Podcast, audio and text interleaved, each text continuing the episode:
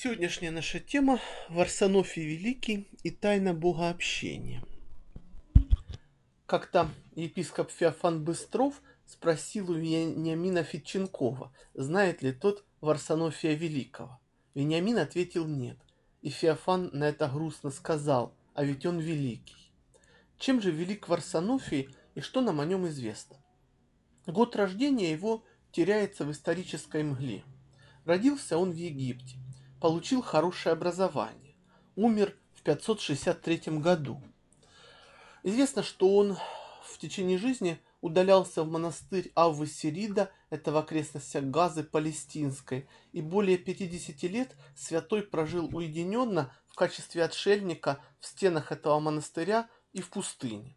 Варсонофий обладал даром чудотворения и даже воскрешения умерших и сохранились его духовные поучения и его переписка со святым Иоанном Пророком, который записал Авва Дорофей, бывший их учеником. Часто Варсонофий Великий упоминается вместе со своим учеником Иоанном Пророком. Иоанн очень чтил Варсонофия, любил его и говорил «Старец в Боге, и я с ним вместе, мы одно». Варсонофий был человеком, достигшим высших мер благодати – того, о чем в книгах добротолюбия сказано, что самое высокое состояние на земле – это состояние апостолов и тех, кто равен им в благодати. Выше и больше этого человеческое тело на земле уже не вмещает, хотя на небе э, человек все равно продолжит совершенствоваться. Варсонофий о себе говорил, что он мог бы до второго пришествия обходиться без еды, без воды и без одежды, и не нуждается в этом, потому что его укрепляет Дух Святой. Когда человек живет по Богу, в его жизни постепенно начинают происходить божественные события и чудеса, и все это становится частью его бытия. Это важно для нас, э, потому что когда мы серьезно отдаемся божественной жизни, то и мы тоже начинаем э, входить в ту область, где происходит удивительное, где мы приобщаемся реальности божественного опыта, той реальности, которая многим людям кажется такой, что лучше о ней не говорить, что лучше это не обсуждать, но тем не менее все это э, настоящие вещи, которые случаются с христианином, когда он живет правильно. Старец, приведу вам интересную фразу – из старца Ефрема Филофейского, нашего современника. Подобно тому, как меняется тело, меняется и душа. Если человек приближается к Богу, то начинает более воспринимать божественное. Дотрагиваясь до тела, мы узнаем, теплое оно или холодное, проводим рукой по одежде и устанавливаем, что она мягкая, касаемся мебели и выясняем, что мебель твердая. Прикасаясь к вещи, мы определяем ее свойства. Так и с душой. Если мы приближаемся к Богу правильно, то воспринимаем действия божественных энергий. Когда мы молимся, то становимся способны ощущать, например, любовь Божию, радость, мир, премудрость и благоутробие Господне. И сами мы при этом становимся милосердными, просвещенными, приобщаемся любви и очищаемся. Бог чист, и человек с ним делается чистым, потому что принимает от Бога силу и очищает себя – так постепенно душа исполняется красотой в глазах Божиих. Рассмотрим в связи с личностью святого и со всем, что я сказал, несколько вопросов. Варсонофий был, повторюсь, хорошо образован. Интересно, что образован был и его ученик Авва Дорофей, и Варсонофий не видел в этом никакого препятствия к спасению, но наоборот направлял своего ученика Дорофея, пользуясь в том числе и его образованием. Вообще святые отцы считали, что разум нужно не отбросить, а освятить, обожить. Они были открыты к знанию.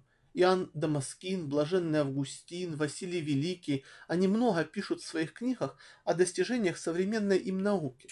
Сейчас, конечно, эти фрагменты покажутся нелепыми, но это не вина святых отцов. Они просто доверяли современной науке. И точно так же, как, допустим, современные отцы середины 20 века, такие как Иустин и Николай Сербский, доверяли открытиям современной физики. Но и физика с середины 20 века еще усложнилась, еще более сложной стала.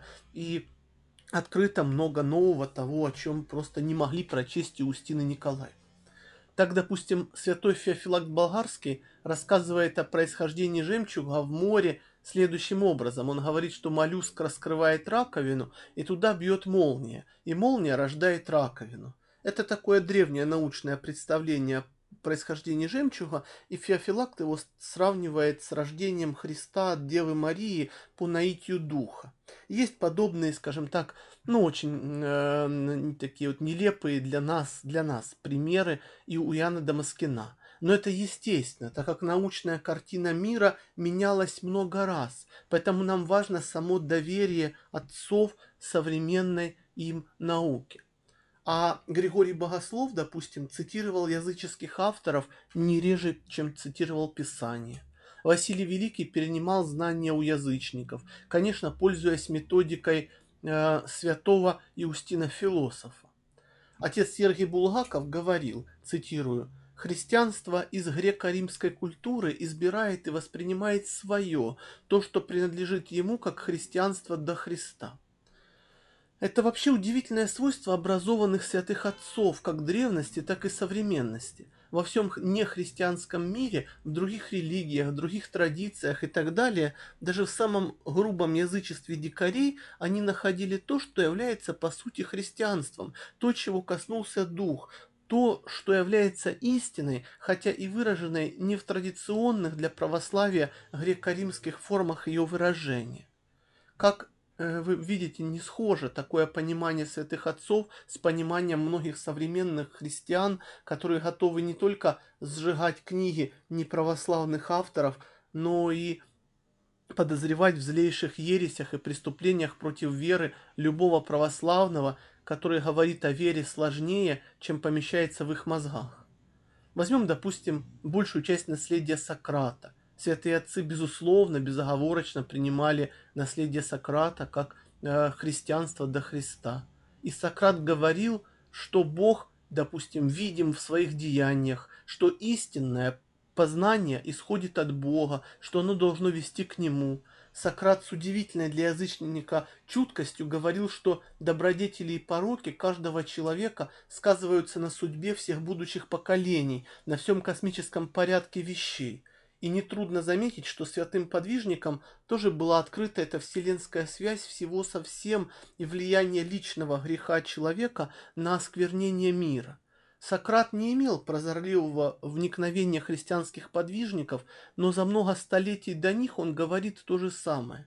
И это возможно, так как Бог дает подлинным авторам вникновение в мир и в суть этого мира.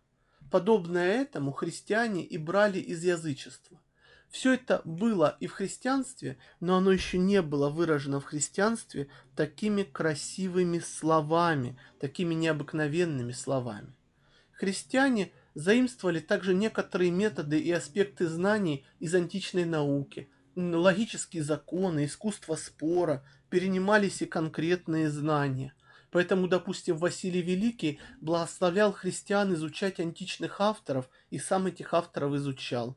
Ведь свет античности – это был свет христианского Бога. Но античность об этом не знала, а христианам было бы хорошо это знать, потому что все прекрасное исходит только от Бога Троицы.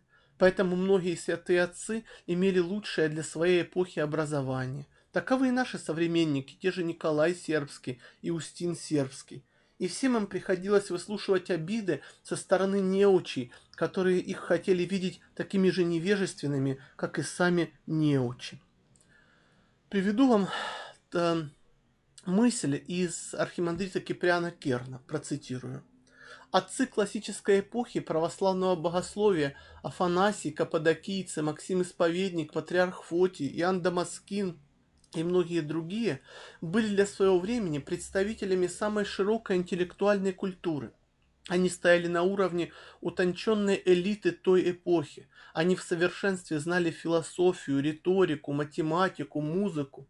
Отдавая бесспорное первенство духовной подготовке и благочестию, они нисколько не опасались того, что светская образованность как-то сможет помешать их благочестию и духовности. И на самом деле ни их смирение, ни их вера, ни их молитвенный подвиг не страдали от того, что они знали Платона, Аристотеля, Гомера, Вергилия и им подобных. Кто хотя бы немного углубился в изучение патристики и читал святых отцов хотя бы в издании Аббата Миня, тот не может не удивиться образованности и высокому уровню тех, кого хотят представить простачками и обскурантами. Обскурантами и простачками их хотели представить враги христианства – э, Лукиан, Цельс, Юлиан, но на самом деле святые отцы поражали даже язычников своей внешней, то есть интеллектуальной подготовкой.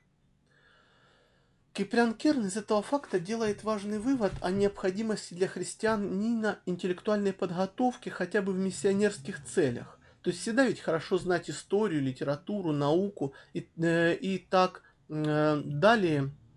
И знать это все лучше своего собеседника, чтобы помочь ему увидеть во всем следы Господни. Такой же невероятной подготовкой славились и современные отцы и учителя церкви. Допустим, Николай Сербский имел три высших образования, одновременно мог писать несколько книг, равно талантливо писал стихи, играл на флейте, глубоко интересовался как физикой, так и историей древнего мира и многое-многое другое. Иустин Сербский окончил Оксфорд, хотя и не стал защищать дипломную работу. Был одним из лучших знатоков западноевропейской философии XIX-XX веков. То есть это были великолепные, подготовленные в интеллектуальном плане люди – и каждый святой отец и учитель церкви сам по себе – это уникальный культурный феномен, хотя бы потому, что предлагаемое ими осмысление наук, философии, литературы потрясает своей глубиной и полнотой взгляда, неординарностью и талантом. А ведь вся эта интеллектуальная подготовка, можно так сказать, не с неба свалилась им на головы. Они тратили годы жизни на то, чтобы добиться невероятных успехов в разных областях современного им знания. Они упражнялись в науках, в искусствах, они трудом достигали совершенства. Конечно, благодать их поддерживала, но она не отменяла их постоянного и каждодневного труда, совершаемого ими не только ради миссионерских целей, но и просто для удовольствия, для счастья. Ведь познавать мир Господень – это нельзя назвать иначе, как счастьем.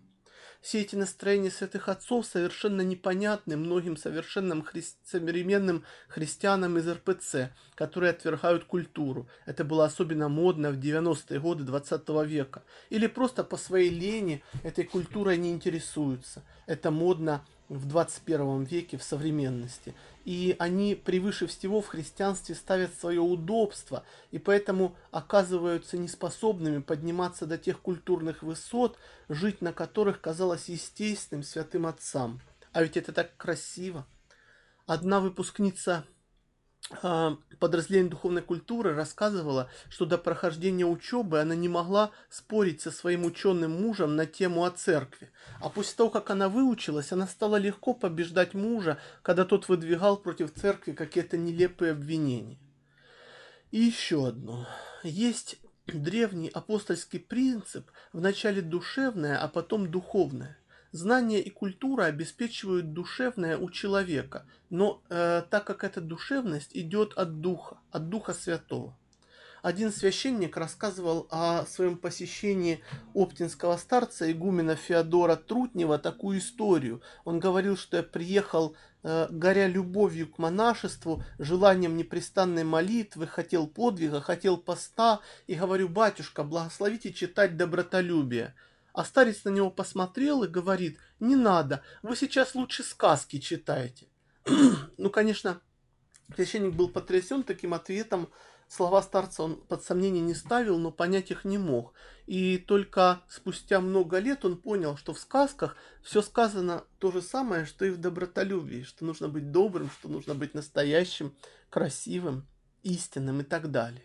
Или вот еще один пример. К одному старцу на Афон приехал юноша и спросил книги, каких святых отцов старец ему посоветует читать. А старец ему ответил, читайте Диккенса. Тоже потрясающий ответ. И вот э, юноша удивился, а старец объяснил, что прежде чем стать святым, надо стать сначала хорошим, настоящим человеком. Приведу вам интересную цитату из Варсонофия Оптинского. Русская литература в ее лучших представителях, в лице ее политических гигантов, там, где она кипит высшим творческим замыслом, есть литература пророческая по преимуществу. В ней все стремится к небесам, чистым пламенем увлечения и восторга. Это литература, вся сила которой в ее патетическом искании высшей правды, высшей справедливости, живого Бога, живого человека – в ней все мотивы человеческой жизни сведены, как это и должно быть в литературе великой, к своим нравственным религиозным корням. А вот смотрите, что говорит блаженный Иероним. Читать древних, одобрять некоторых, усваивать, что хорошо в них, и не отступать от веры церкви. Тоже красиво. А вот слова Иоанна Дамаскина.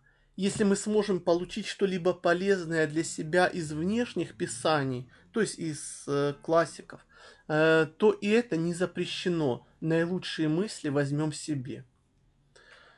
Есть э, в книге Исхода, это библейская книга, третья глава, такой фрагмент, где говорится, цитирую, «Каждая женщина выпросит у соседки своей и живущей в доме ее вещей серебряных и золотых и одежд, и вы нарядите ими сыновей ваших и дочерей ваших, и обберете египтян».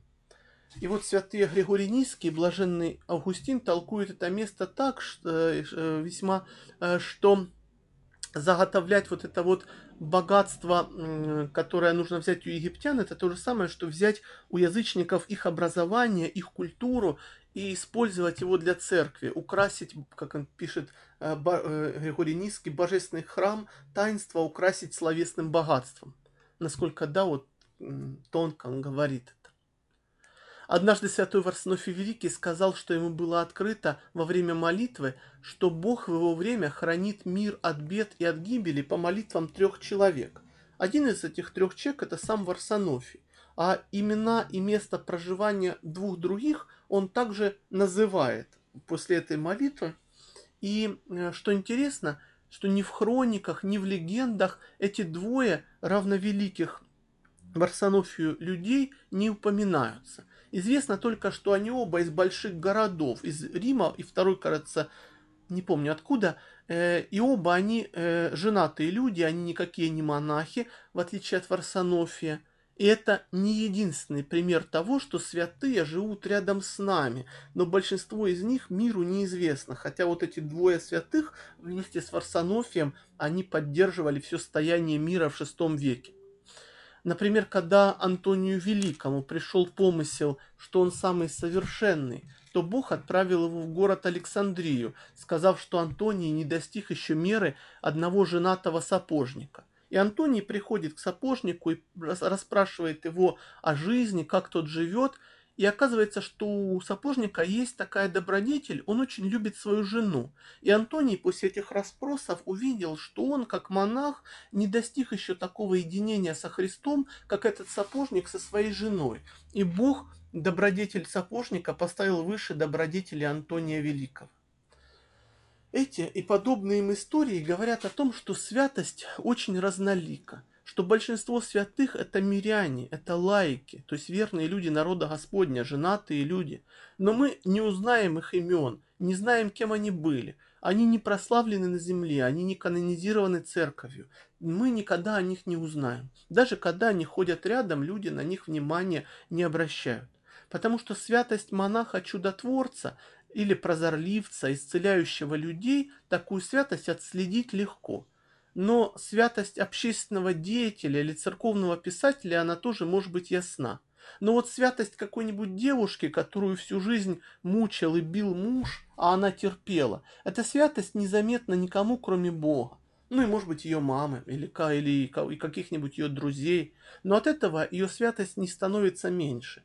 И как мы видим, многие из них незаметным терпением и любовью превосходили даже тех, кто воскрешал мертвых. А, как я уже говорил, Варсонофий Великий оставил после себя книгу. И для нас важно вообще, а, э, что такие писания, а, как, как писания Варсонофия Великого, они относятся к книгам для опытных в христианстве людей. Почему? Потому что такие книги говорят о внутренних движениях души, живущей в вере. И когда человек старается жить по Богу, он постепенно входит в божественное пространство. Благодать в нем начинает действовать. Но вот как отличить действие благодати от нервного возбуждения? Как понять, где и как в нашей душе действует Бог? В этом помогает книга Варсонофия Великого. Он говорит там, допустим, о необходимости духовного советчика, который живет в благодати и правильно может объяснить нам, что мы ощущаем. Да как понятно, что ошибка здесь будет очень опасна. Святой Варсан Игнатий Бринчанинов как-то привел разговор с неким человеком, который считал себя живущим в благодати. И он спрашивал у Игнатия, что вот он молится, и слюна у него от возбуждения капает изо рта на землю. Не грех ли это? А Игнатий неожиданно спросил, не желает ли этот человек себя убить. И человек признался, что уже несколько раз и в реку бросался, но его вытащили. И Игнатий объяснил, что с человеком просто играет демон, который притворяется благодатью, но на самом деле вот иногда выставляет свои подлинные намерения, чтобы этого обольщенного человека уничтожить. А бывает так, допустим, что подвижник, который является настоящим подвижником, а вовсе не обольщенным человеком, тоже хочет убить себя. Так всю жизнь было у Паисия Величковского, который всю жизнь боролся с мыслью о самоубийстве. То есть здесь демон пользовался его душевной утонченностью, склонностью унывать и мучил его добрую душу. Но как человеку все это распознать, как ему понять движение собственной души? Для этого, говорит Варсонофий Великий, необходим святой наставник. Благодать постепенно, но победно являет себя, являет как тихий свет, который освещает нашу душу. И приходят и духовные дары, и нужно понять их источник. И во всем этом помогает советчик. Я знаю одного дончанина, который работает спасателем в шахте, и он имеет дар прозорливости. И когда он обратился э, с таким удивительным даром э, к своему духовнику, э, ну просто к священнику обыкновенному, то священник сказал, что нет, это все от лукавого, это зло, об этом нужно забыть. Но человек поехал к старцу Гавриилу, и старец Гавриил сказал, что его дар настоящий, и что этим даром нужно помогать людям. И этот шахтный спасатель действительно вот, ну, как сказать, обыкновенный да, человек, который имеет дар, который дар святого. Ну вот, кто он такой? Сложно понять, да? Но это очень светлый человек. Э, человек, который имеет такой необыкновенный дар. И это не единственный случай а священник из его храма в это никак не мог поверить. Но вот противоположный случай. Митрополит Антоний Сурожский как-то обнаружил, что у него открылся дар прозорливости. Он все про всех знал. И что касалось молитвы, э, грехов и прошлого. И он этим какое-то время пользовался, а потом подумал, откуда этот дар. И обратился к Богу с молитвой, что, Господи, если это от Тебя, то приумножь, а если не от Тебя, то забери. И дар сразу исчез. Но спустя много лет у Антония Сурожского снова появился дар прозорливости и уже не исчезал. И Антоний понял, что этот дар уже во второй раз от Бога. То есть видите, вот сколько таких сложностей на пути к Богу, сколько разных подводных камней, которые должен знать святой наставник, который нам их и помогает открыть. Ведь с живущими в вере людьми неизбежно будут происходить духовные события. И если мы прочитаем Сафрония Сахарова, Иоанна Касьяна Римлянина, Варсонофия Великого, то мы увидим это. Например, узнаем, что молящийся может ощущать душу того, о ком он молится, и многие разные другие вещи. Поэтому, э, поэтому допустим, о некоторых людях очень тяжело просто невыносимо тяжело читать псалтырь, потому что они настолько грешны, что э, нам трудно, а о некоторых и вовсе невозможно а от других молитва идет легко. Все зависит от степени э, преданности души врагу или Богу. И все это тоже должен нам кто-то разъяснить, потому что если мы просто вот читаем молитву, да, за какого-нибудь, ну вот, за алкоголика, и мы не понимаем, почему нас, ну говоря народным языком, так колбасит. И должен кто-то прийти, объяснить нам, что с нами происходит, и сказать, что, дорогой, ты эту молитву больше за алкоголика не читай. Благодать может являть себя и как свет. человек не только молится Богу, но он и ощущает его. Он может молитвенно вслушиваться в Бога, может получать от Бога руководство и даже прямые ответы на вопросы. И даже не будучи святым, он может получать такие ответы. Это мистика веры, это тайна богообщения. Э, но, конечно же, у новоначальных христиан так не бывает или почти никогда не бывает. Но почти никто из них этого не понимает. Поэтому неопытным в вере людям не рекомендуется читать Варсонофия Великого. Игнатий Бринчанинов даже говорит, что новоначальный христианин не может применить к своему духовному уровню текст духовной книги, но непременно увлекается направлением книги. Еще один важный аспект, о котором говорит Варсонофий Великий, это помыслы, да, то есть это мысли, хорошие и плохие, которые приходят к человеку. И подвижники были уверены, что каковы наши мысли, такова и наша духовная жизнь. Поэтому нужно научиться растить в себе добрые мысли и прогонять плохие. Также нужно учиться различать мысли. В полной мере это могут делать только совершенные, но стараться должны все. И чтобы научиться этому, нужно открывать мысли опытному наставнику и слушать его советы.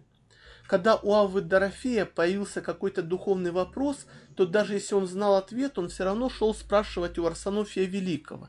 И если Арсенофий Великий отвечал Дорофею сходно с тем, как понимал это Дорофей, и мысль говорила Дорофею, ну я ж тебе то же самое говорил, что же ты пошел спрашивать, а Дорофей отвечал, что анафема и тебе, и твоему рассуждению. Прежде это было от врага, а теперь, когда сказал старец, то это от Бога.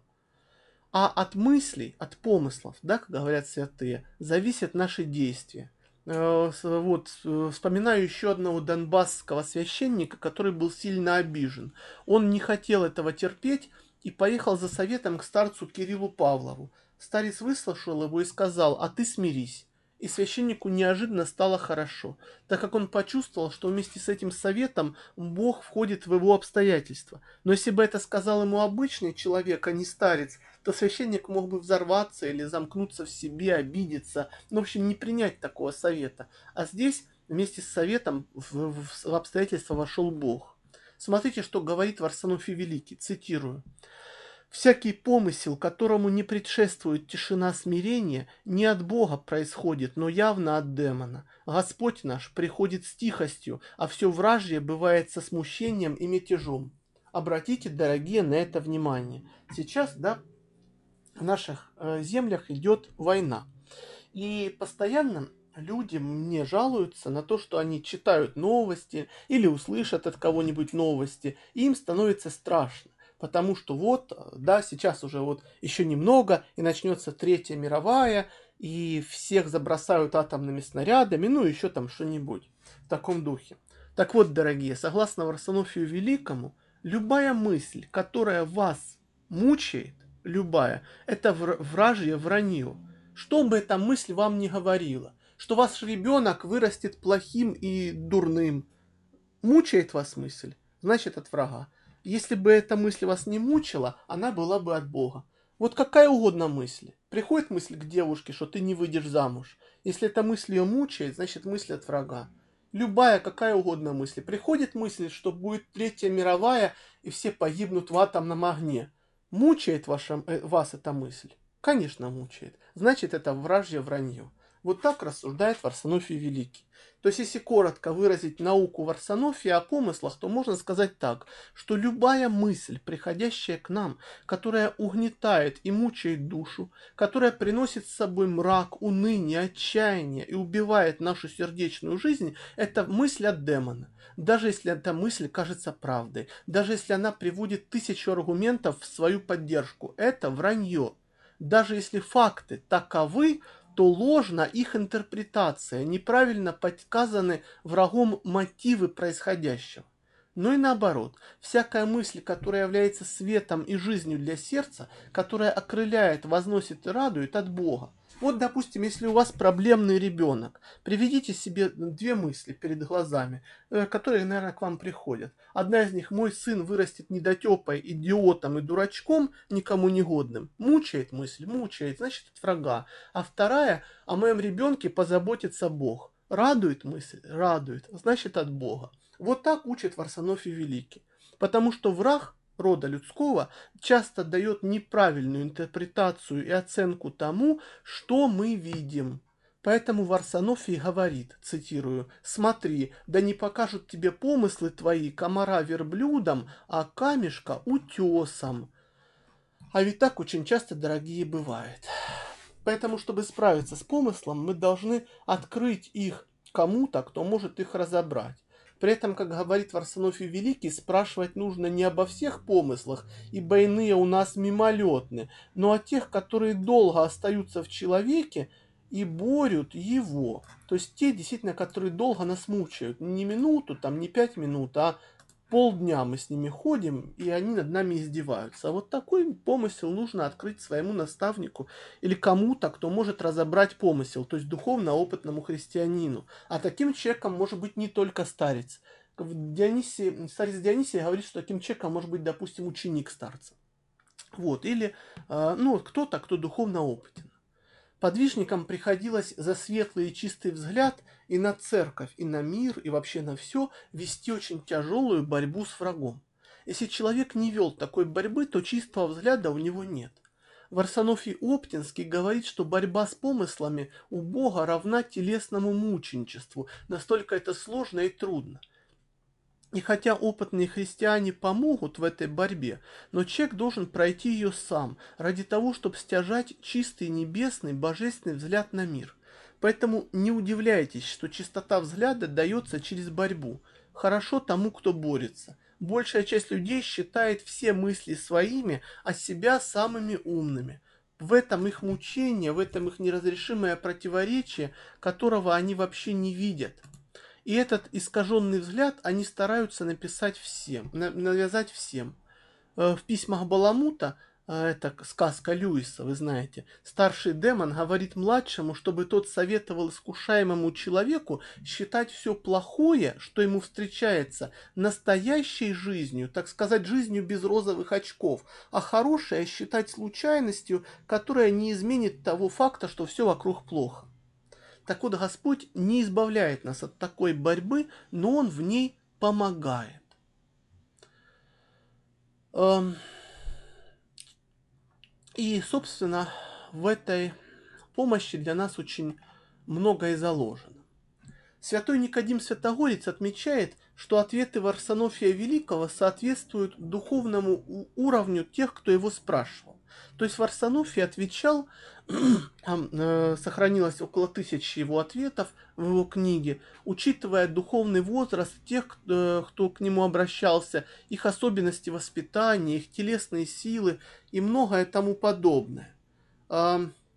Допустим, э, человеку, страдающему унынием и душевным мучением, Варсонофий Великий советует, чтобы тот о Варсонофии помолился.